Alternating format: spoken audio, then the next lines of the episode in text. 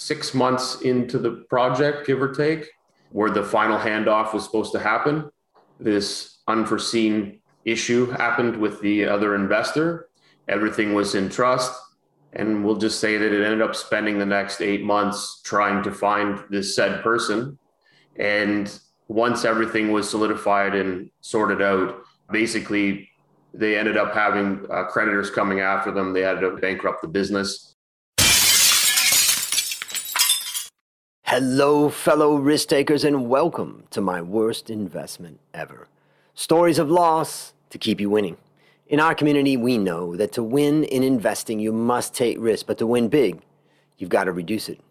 To join our community, go to myworstinvestmentever.com right now, and you'll receive the following five free benefits. First, you get the risk reduction checklist I created from the lessons I've learned from all my guests. Second, you get my weekly investment research email to help you increase investment return. Third, you get a 25% discount on all A Stotz Academy courses. Fourth, you get instant access to the Facebook community to get to know the guests and fellow listeners. And finally, you get my curated list of the top 10 podcast episodes. Fellow risk takers, this is your worst podcast host, Andrew Stotz from A Stotz Academy, and I'm here with featured guest Jeffrey Potvin Jeffrey, are you ready to rock? 100%. Glad to be here. Great to have you. Well, let me introduce you to the audience. Jeffrey Potvin is an angel investor in multiple regions who has invested in 55, more than 55 companies. He's a member of seven angel groups and screening committees while being the driving force behind Open People Network, OPN. Now, this organization, OPN, is a group of angel investors helping accelerate the growth of early stage startups through the Supporters Fund and Pitch It series. Jeffrey is a lifelong entrepreneur with a proven track record of building companies and reinventing existing businesses. I like that part. He's worked with a list of great clients from startups to enterprises over the years. Jeffrey is a mentor, coach, and loves to climb mountains. Jeffrey, take a minute and fill any further tidbits about your life. Perfect. Well, thank you very much, Andrew, for having me. And I guess a, a couple things I'll add in there is uh, one that you always got a mountain to climb. So I think we're uh, we're climbing them every day. And on my case, I actually do enjoy climbing mountains. There's some pretty amazing mountains around the world that you can jump on. But I think just getting outside and exploring the world and the vast open spaces helps your creativity, helps you think a little better and you know just all the things that we do and all the things I've done in my my life, exercise and, and getting out into the world is is kind of a, a key piece for anything you do. And I'm a lifelong learner, so educating, always reading. I see all the books behind you. Big fan of that, and, and I think a lot of people um, always ask questions about how you get into investing or how I got into all these different things. And I think the best way to look at it is that when you're passionate about something, you'll do whatever it takes to learn it from beginning to end and you'll want to be the best at it. So if that's any uh, any help for your listeners, is that that's inspiration. Uh, yep, jump in and do it. Yep. There's nothing stopping you except for your mind. Yep. I would love to talk about that, the exercise bit and getting out. You know, one of the challenges these days with the COVID situation is that many people can, you know, it's hard enough to get people to exercise in this world. But now the government's given us real permission not to exercise by closing down, you know, all the places that we usually go to exercise. And I recently wrote a blog post that was about seven pages. I did a lot of research on it to see that, you know, obesity is a huge, huge factor in COVID. And in fact, what I learned in pretty much every disease. And, you know, the comorbidities related to obesity, you know, oh, you don't normally die of obesity, you die of Uh, hypertension or diabetes or some other thing that's related or caused by the obesity. And if you look at the comorbidities on COVID, it's all about that. And the other thing that is interesting is that the average person in America gained about 15 pounds over the COVID lockdown periods. And research shows that once someone gains weight, they very rarely lose it. So it's actually the policy that has been implemented drives people towards the highest risk category for COVID and leaves them there. because the weight gain is permanent. So I'm all behind you at getting out there. I do it not only for the creativity that you talked about, because when I walk, all my ideas come. But the other thing is that I just walk around the closed park and say, F you. I'm walking anyways. I'm riding my bike out there on the street.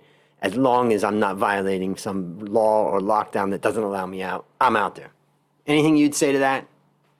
No, I think that's brilliant, and you really do have to exercise. You know, there was uh, I learned from a kid when I was a kid. I read about this inventor in Japan, and what he did is he had invented. I, I'm gonna I can't remember the number anymore, but it was like he had 300 or 1300 patents.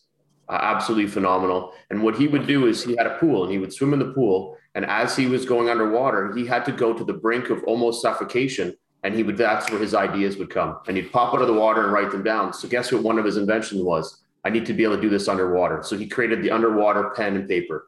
And but the thing was is that that's how he found how he got his inertia to drive forward and come up with creativity ideas. So in my case it is through running it's through the space it's through being alone it's through you know all of these different facets that are going when i'm being out in the open and having that relaxed moment where I don't have the stresses of the world because I'm running or I'm climbing a mountain.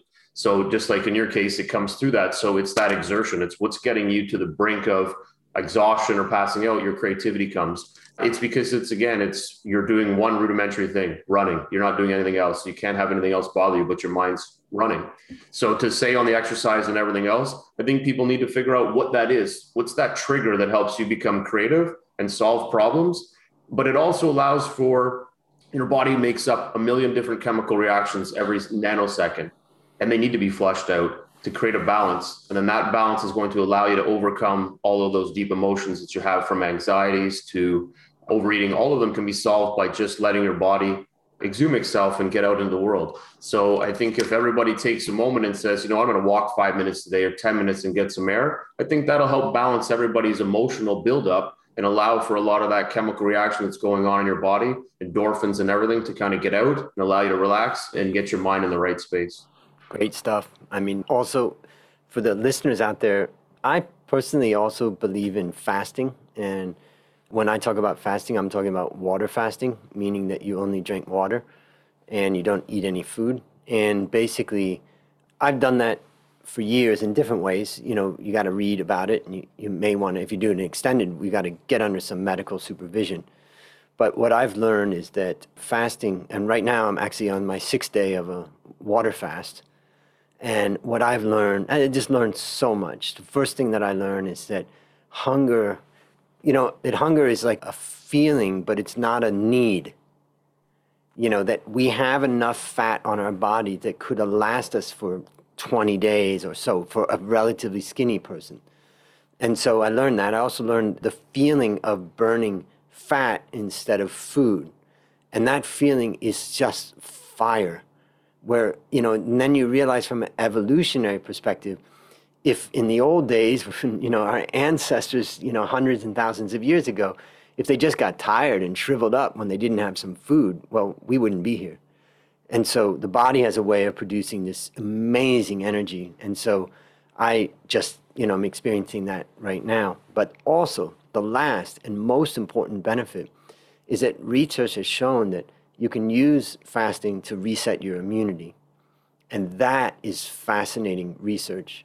And what I've found through that research is that it really is helpful. So when COVID came, I did a water fast. COVID comes back, I'm doing a little water fast again. And just resetting my immunity. So exercise, get out there, get in the fresh air, whether it's run, whether it's walk, whether it's ride. And the second thing is that, you know, we don't have to be on the gerbil wheel of food, food, food all the time.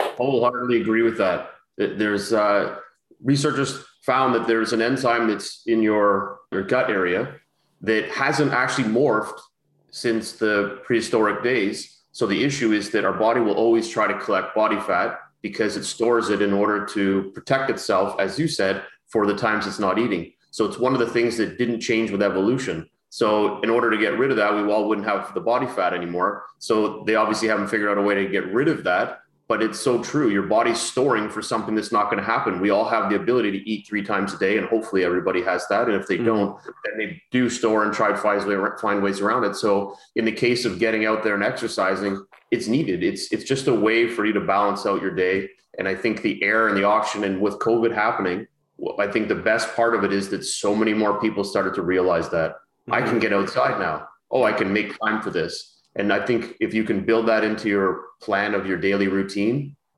it's great for everybody and it's going to be healthier on the on all of society and, and bringing down the numbers in hospitals and everything else because you're being able to balance out your own life. Amen. Well, now it's time to share your worst investment ever. And since no one ever goes into their worst investment thinking it will be, tell us a bit about the circumstance leading up to it and then tell us your story. For sure. Well, I'm excited to share this because when I'm talking to investors, I always say I could write a book about this one example. But the hard thing for me is that I also I like to share a lot of information about things, but I try to avoid the actual contact of what it is because I think at the end of the day we're all afraid to share exactly the details that encompass your fault or the thing that you made a mistake on. But the great thing is that I take that mistake and I analyze the Jesus out of it and I figure out how do I prevent this from happening again? And then how can I share that to prevent others? So, and, and I think, and again, it's a, it's a pretty quick one because the way it started was we were working with a company for better part of two years on and off, working through their journey. And an opportunity came up for us to make an investment. And the investment kind of encompassed a couple of things. I wouldn't say they're red flags at the beginning, but they become red flags. And what that was is that there was um, an opportunity to invest in new emerging company that had some great IP.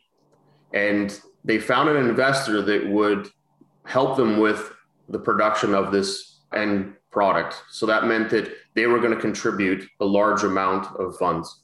So we went through this process of doing our deep dive and analysis around the business. And as we started to get further in and got more interested in the business, in what they were doing. We'd already known about it, but now getting further into the deep dive of it, we had requested that we wanted to meet with the investor that was going to pick the ball up and put a lot of money in to make this company successful or at least break ground. So we met the the investor and as I started to kind of pick brain and learn more about them, I did start asking questions because I had a doubt. And you never want to admit that you had a doubt, but you kept going forward. But the doubt was there, and I had questions, but they were able to answer the questions, even though my gut and everything still told me that something didn't feel right. But because the startup, I had been working with them for such a significant amount of time, I trusted that they had been working with this person already for a year and that this was a, a good opportunity. And you don't want to slow down progress. And we were going to come in as a bridge round. So we looked over it. We did all of the analysis. We came back and said, you know what, this looks great. We're excited to be part of your your business and where you're going, and we'll come in as that bridge round to help break ground and move it forward. So, long and behold, we signed everything off. Everything was good, and about six months into the project, give or take, where the final handoff was supposed to happen,